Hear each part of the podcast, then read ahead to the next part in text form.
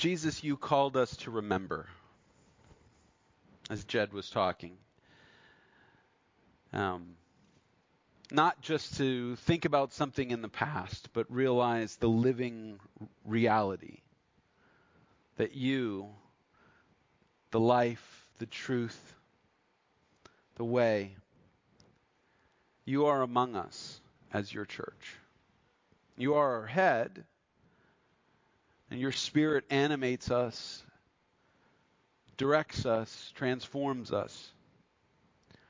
And we don't need to summon you to have you present. We just need to be aware that you are. And Lord, as we come now to your word, that you reveals to us who you are. May we know you a little better. May we be chastened, taught, corrected. May we celebrate. May we be convicted wherever we need to be as we are sensitive to your Spirit and His power revealed to us in these words. We pray this God the Father, God the Son, and God the Holy Ghost, three in one. We lift up our voices to you and now our hearts. Amen.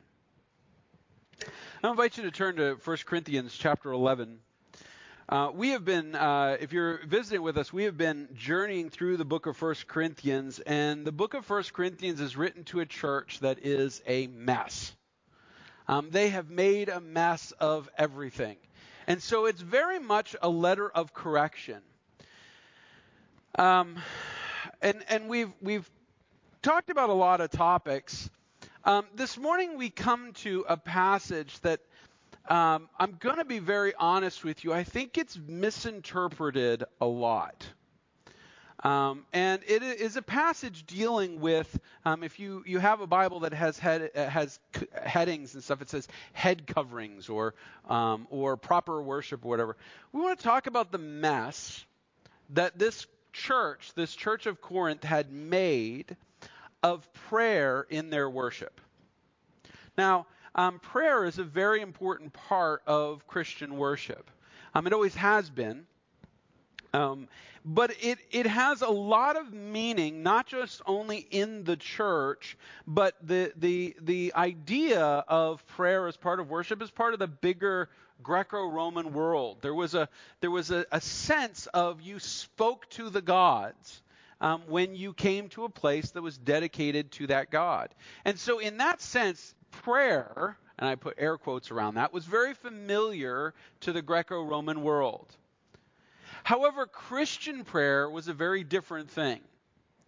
And Paul is going to be dealing with the attitudes of people in public prayer. And I'm going to get into some of the details about this and talk about some of the mess that sometimes gets made about their mess. But let's just go ahead, chapter 11 and verse 2. 1 Corinthians chapter 11 and verse 2. Now, I commend you because you remember me in everything and maintain the traditions or the teaching, um, even as I delivered them to you. But I want you to understand that the head of every man is Christ, the head of a wife is her husband, and the head of Christ is God. Every man who prays or prophesies with his head covered, with his head covered, dishonors his head, but every wife who prays or prophesies with her head uncovered dishonors her head, since it is the same as if her head were shaven. Now, before I get any further, I want to ask you a question. Um, who is this about? Is this about men or is it about women? Sounds like both. But Paul has a thing about always mentioning the most important thing first. So who do you think is making the biggest mess in this church? The men. I want you to keep that in mind. Because often this passage gets read as if it is a correction to the women of the church of Corinth, and I'm not entirely sure that that's the case. Every man, verse 4, every man who prays or prophesies with his head covers dishonors his head, but every wife who prays or prophesies with her head uncovered dishonors her head, since it is the same as if her head were shaven. For if a wife will not cover her head, then she should cut her hair short. But since it is disgraceful for a wife to cut off her hair or shave her head, let her cover her head. All right? Now, people tend to focus on that, but look at where he goes. For a man ought not to cover his head, since he is the image and glory of God, but women, a woman is the glory of a man. For man was not made from woman, but woman from man. Neither was man created for woman, but woman for man. Now, again, people tend to read this as a criticism of the women. I want you to try to read it as an analysis of an issue with the men in this church. And that possibly the women are, might actually be doing the right thing, that they actually have been praying with their heads covered. I'm going to talk about what that means. And he's actually trying to correct the men who are botching things. Okay? So just hold that in mind. I'm not saying it's absolute. I'm just saying hold that in your mind. Verse 10 That's why a woman ought to have a symbol of authority on her head because of the angels. Most confusing verse in the entire passage. No idea what that means. Nevertheless, in the Lord, in the Lord, woman is not independent of man, nor man of woman. That really should be, nevertheless, in the Lord, the wife is not independent of the husband, nor the husband of the woman. For as uh, the wife was made from man, from her husband, woman was made from man, so man is now born of woman. And all things are from God now, I want you to underline that last sentence. Because we tend to treat this passage as if it's dealing with the gendered roles in the church. It's not really, it's dealing with the sovereignty of God and our attitude toward it. Verse 13 Judge for yourselves. Is it proper, proper for a wife to pray to God with her head uncovered? Does not nature itself teach you that if a man wear long hair, it is a disgrace for him? But if a woman has long hair, it is her glory, for her hair is given to her for a covering. If anyone is inclined to be contentious, we have no such practice, nor do the churches of God. Now, um, by the way, that, ver- that last verse, verse 16, Paul kind of is saying, I'm dealing with, and I want, I want you to grasp this. He says, I'm dealing with the situation that's very specific to you guys so I'm not saying that this is a universal standard about how you should cover your head or not cover your head in church. He's saying there's some there's an issue in the Corinthian church, there's a problem that I want to address a deeper issue because of your behavior. And here is the real problem. I think you can disagree. That's okay.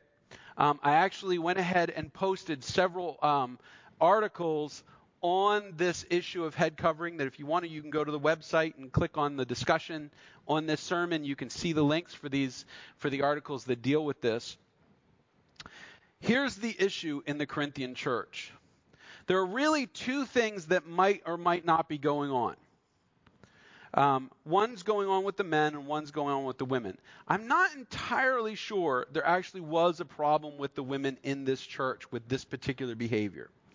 Comment, commentators disagree, and that's okay. But I do know there was an issue with the men. And here's the issue with the men. As they were coming into the Christian worship, into the church services, they were covering their heads. Now, how many of you grew up in, in a culture where if you wore a hat into a building, somebody smacked it off your head? All right. Guys, you've been there. All right. If you're in the military, what do you do the second you cross the threshold? You uncover. You never wear your hat inside. You never wear your cover inside. In the military, it's, in the army anyway, it's called a cover. It's not called a hat.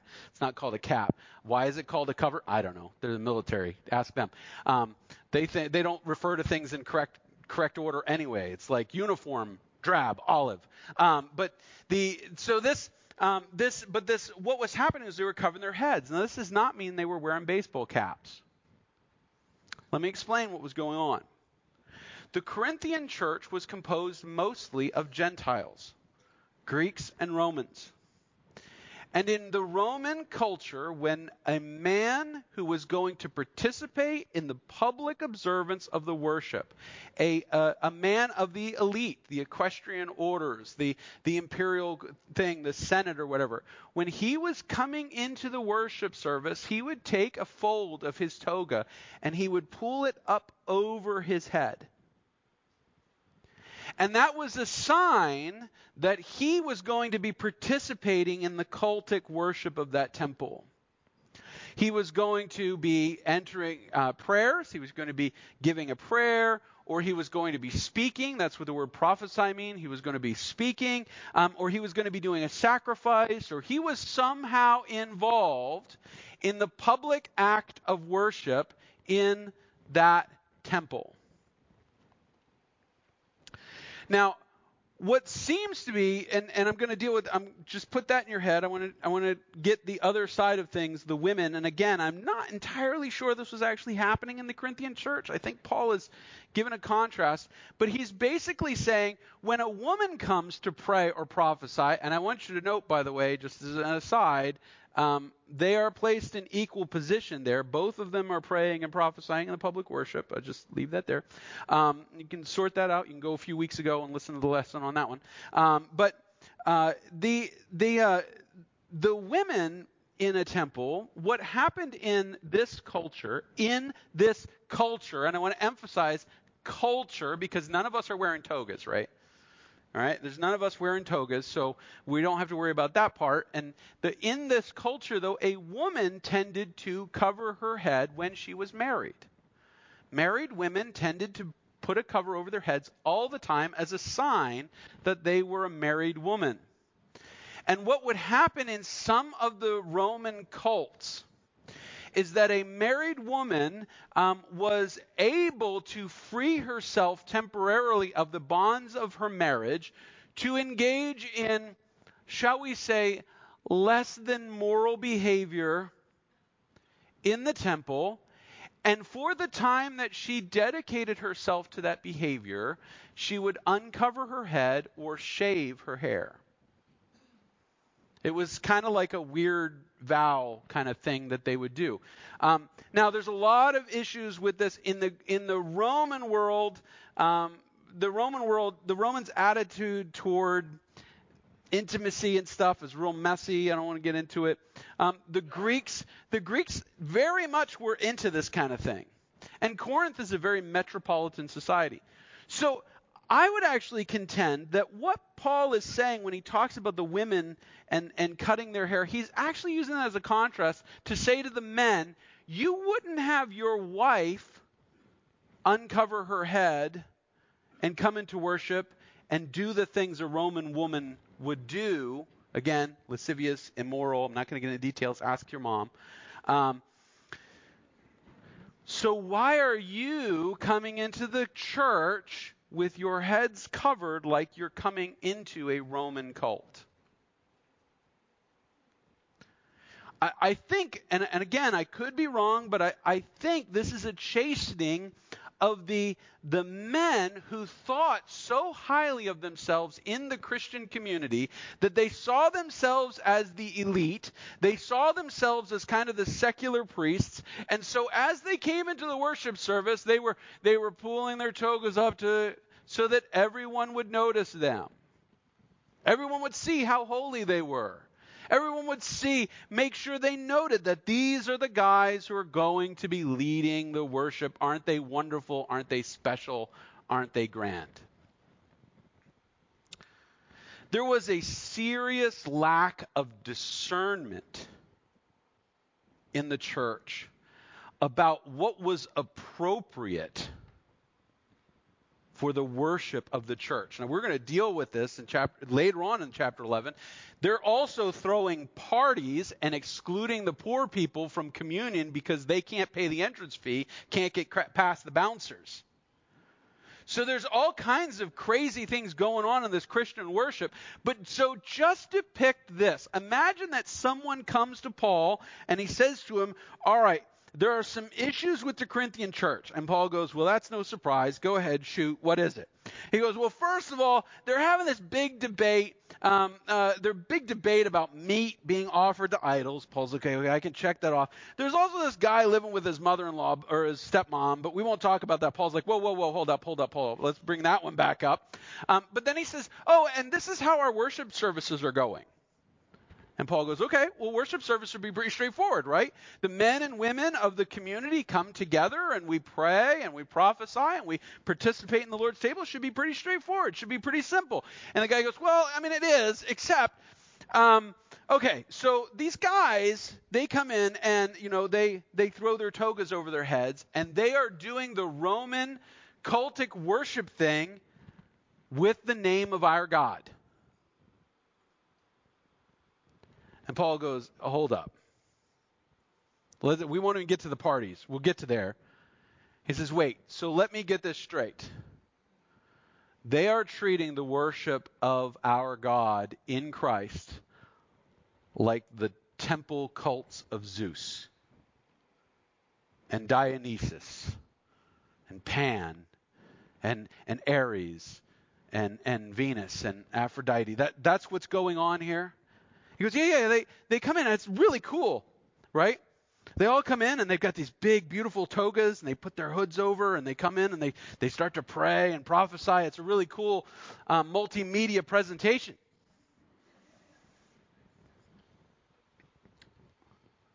And Paul, Paul immediately sees the deeper problem, which is that the Corinthians cannot discern what in their culture they can receive and use as Christians.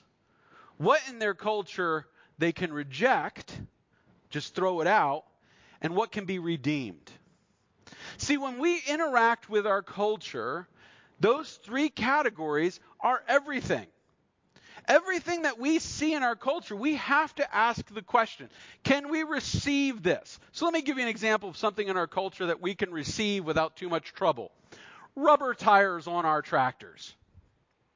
You go, what? How many of you have ever been to Lancaster, Pennsylvania? Seen the Amish? If you pronounce it Amish, you're wrong. It's Amish or the Mennonites. All right. So I grew up not too far away from that area. Um, in the Amish culture, you can have a tractor.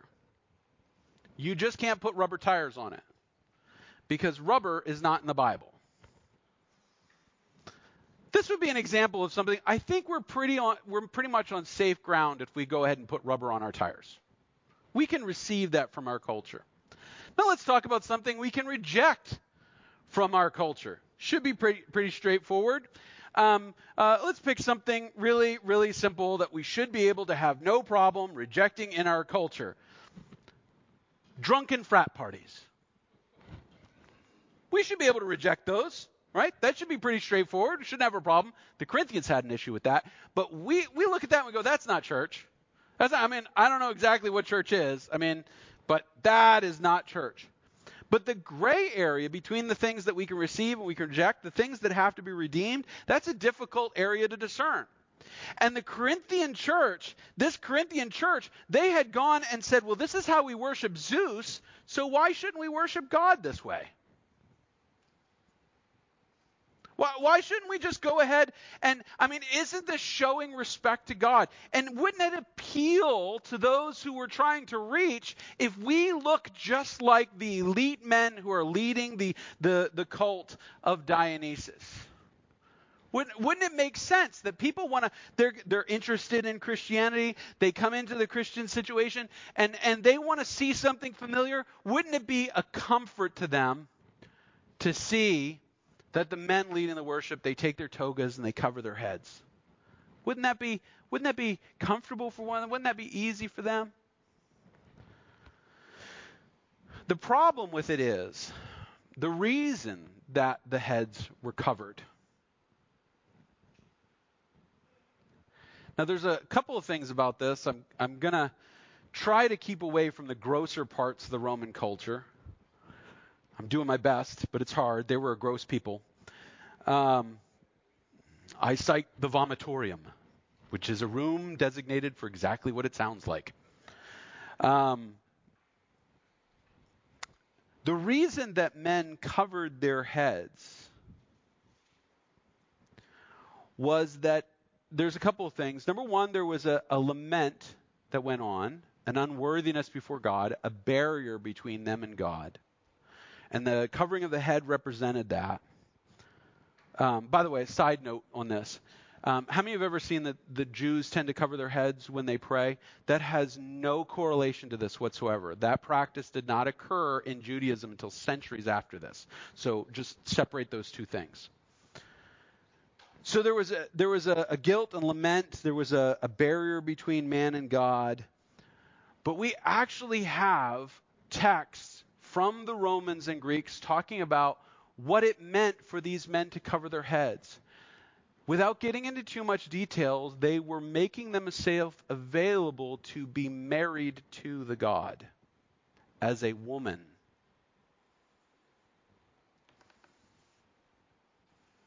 That's a bit of gender confusion.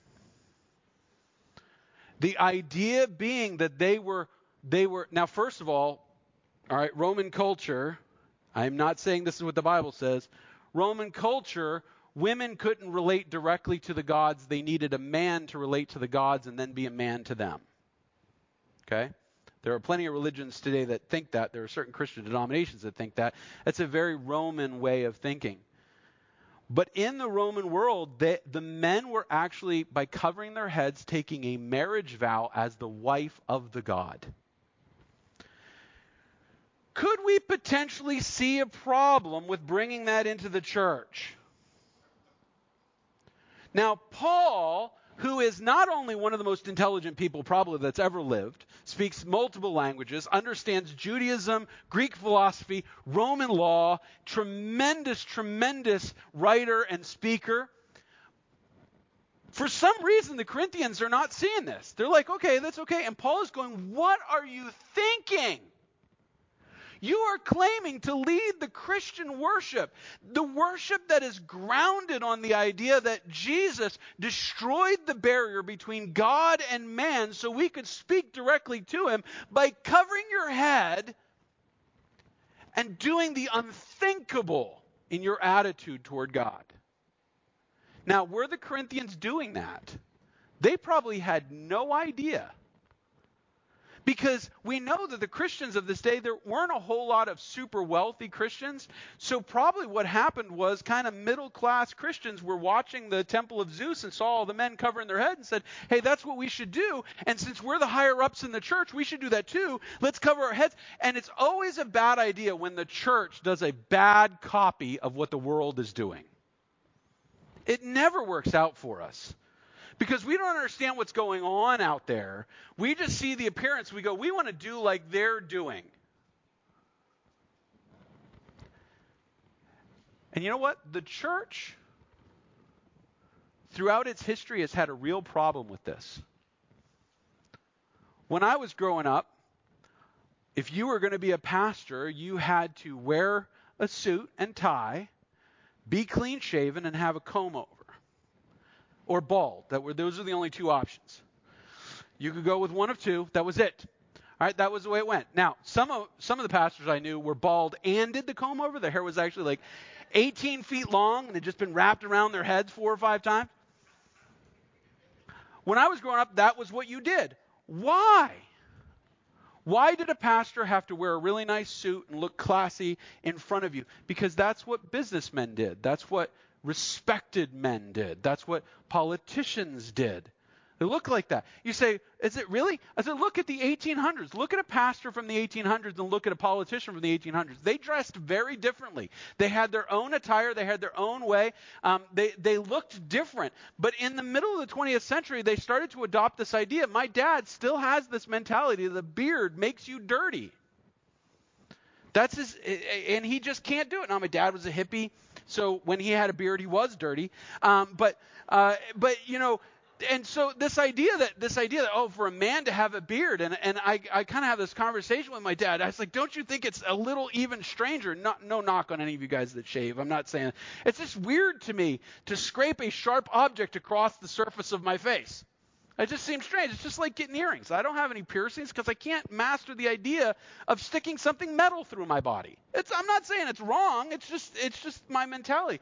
But our culture said this is what you did to be respectable, and so everybody said, well, that's what you're doing to be respectable and to grow and to be successful. So we all wear a suit. How is that any different? If we're dressing like um, this is a reference that nobody under the age of 40 is going to get. Um, what is uh, Michael? Um, uh, uh, oh, what's his name? He's married to Catherine Zeta-Jones. Michael Douglas's character in Wall Street. What's his name? Gordon Gekko. Does dressing like Gordon Gekko make you a successful pastor? Right? Now let me flip the script. Does wearing a medium t-shirt, that's a that's a word that Ryan Ryan Demaris coined, which is it looks like a medium, but it fits like a small. Um, a medium t-shirt, skinny jeans with rips in them, and $7,000 shoes, does that make you a better pastor? See, the problem is, the temptation is that we look at the world we see their behavior. We say, wouldn't people be more comfortable if we were like that? Wouldn't it be more effective if we reached out, if we were like that? And then they adopted it. This is what happened in the Corinthian church. It's what happens in the church time and time again. Now, there are some things in our culture that can be redeemed. Um, people talk about, we, we did music. We're talking about music. Listen, there are only 12 notes. You can only arrange them in so many different ways. There are only so many chords. Now, there are more chords than most Christian musicians on the radio know how to play, but, but there, are, there, there are only so many chords. Music is going to sound similar. How many of you have ever had a song in church? Somebody starts playing a song in church, you go, that sounds just like fill in the blank. Right, that's going to happen. It happens in classical music, right? Those of us that love classical music, you're like, wait, that sounds like they ripped that off. I've heard that movement before. That happens. We, we can take and redeem certain things, but we have to be careful what we just draw in. We don't just draw things into the church without looking through the whole nature of what it is. And that's the real problem in this church. The problem in this church, I really don't think the problem in this church was women shaving their heads like prostitutes. I don't think that was the problem. I think the women of this church seem to have been doing pretty good. They've got a couple of issues. It was the men who were adopting this practice because they were leading public worship. So, what's the big idea here? The indiscriminate adoption of whatever is popular generally demonstrates a deep problem with discernment. Now I know I used a lot of a lot of multisyllable words there. Indiscriminate adoption of what is popular demonstrates a deep issue with discernment. Right or wrong, we Christians are required to discern the meaning of what we do, especially in public worship. Christian worship is not a free for all. Now, I don't often do this. I'm going to bring up one particular group. I don't mean to offend, but I'm going to do it anyway because they're very popular. And so I want to reference this. Uh, there's a group called Bethel Music. If any of you have heard them, they they're pretty good songwriters. There's a lot of them that do a lot of interesting songwriting. Um, when they started to get popular, I said, okay, let's research this. This is what I do. All right. Um, when there are all kinds of new movements in the church, I go and I buy books and I read interviews and I, I connect with people involved in the movements and I have friends in all different phases and things. If you ever watch a worship service at the church that Bethel Music is based in, it is absolutely insane. The pastor believes that clouds of gold appear above the congregation and fall down on those who are about to receive a financial blessing. As the musicians sing, there are people, and I wish I was making this up. I am not making this up. There's one particular video that of a song that Nicole and I were we did uh, because it wasn't one of their songs. They did a version of it, which was the introduction to it, but it's a much older song. And while the girl that is singing the song is standing there playing the guitar, there is another person standing next to her doing this.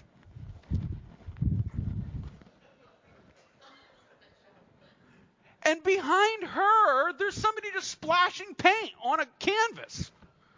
Not painting anything. There's no picture being made, just splashing paint. What is going on? I grew up going to holiness churches. I've been there. Jed knows what I'm talking about. The phrase holy roller is a literal phrase. There is a movement in the holiness movement where if the Holy Spirit hits you, you roll. I'm not making this up. Holy Spirit strikes you, and there's just people rolling along the stage. Just rolling. But it, it happens, right? I'm not making this up. It is real. They lay on the ground and they. Where is the discernment? See, the church is full of, the, it's great to have ideas, but we can't just indiscriminately adopt practices we need to have a deep understanding of discernment. We need to understand where things are coming from and where they are going. And that's the problem with the Corinthian church. What would have happened if Paul had not corrected this? How quickly would they have descended into other practices that were performed in the temples of the pagans in Corinth? If they were okay with the, the thing, what's the next step? You say, well, that's a slippery slope argument. Yes! There's a reason a slope is slippery because you slide on it. We do have to safeguard ourselves against things that take us into absurdity. You can't just randomly accept everything that comes down the pike. Being a Christian means being discerning. There are a lot of things that are very, very popular in the Christian world that discerning Christians should be aware of and alert to. Now, I'm not saying we have to walk around and condemn people. I know people that have websites that all they ever do is attack literally everybody and their brother about being wrong because they disagree on any one point. But we have to be discerning. So let me offer you this. You know, the most important element of discernment is being willing to admit when you fail when you're not discerning. When you include something or do something that isn't doesn't fit. We have to be aware of that. We have to be willing to acknowledge and humble enough before God that when we do something and we realize it's influenced by something else, rather than doubling down, and we've all had this experience I'm sure that we as adults, we never do this, but you have this with a kid doubling down on something that they're doing that is obviously wrong because they don't want to admit that mom and dad might be right. Right? Um, we never do that. As adults, I am sure we have never, in a million years, I have never once had a conversation with my wife where she has looked something up and proved me that I was wrong, and I continue to insist that I was right. It has never happened. Ever. I have never lied about it either. Um, it happens. It happens. But the, the enemy of the power of the gospel, one of the enemies of the power of the gospel is a lack of discernment in the church. Just because it's popular does not mean that it is good. Not just because it is part of our culture does not mean that it can come into the church. We have to be aware, we have to be balanced, we have to be humble. Moms and dads, that applies to the church of your home as well. You need to be discerning about what you allow into your home.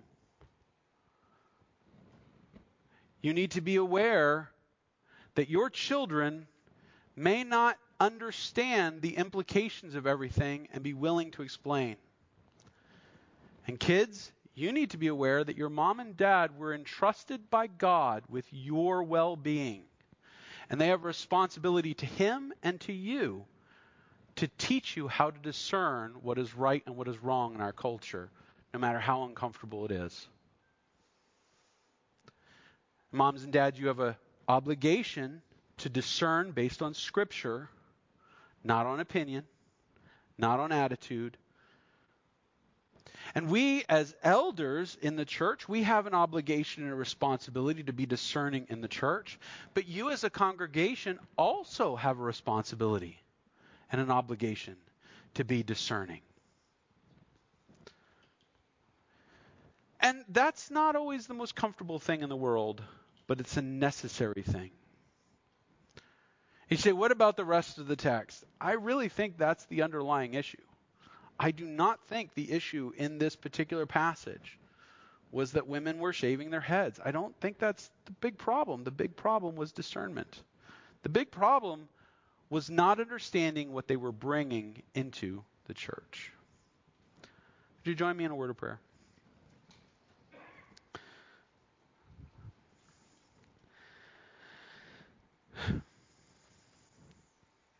Father, we live in a real world where the temptation to do whatever it is that is popular or right or um, uh, successful or um, perceived as as vital and important. We live in a world where that is such a strong force. We live in a world where we are being told we can't have positions on things that are controversial. We are live in a world where um, standing for right and wrong is being called being hateful.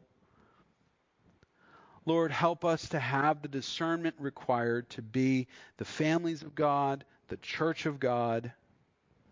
Lord, to bring honor and glory to your name, to weed out in our own thinking and in our practices at all different levels the things that sometimes we don't even know we have allowed in that come from a place that would that would marginalize the work of the gospel. Lord, help us to elevate holiness over pragmatism, to have the discernment to know what in our culture can be a part of our lives and to reject what cannot be to be a holy and peculiar people. We pray this in Jesus' name. Amen. My brothers and sisters, go in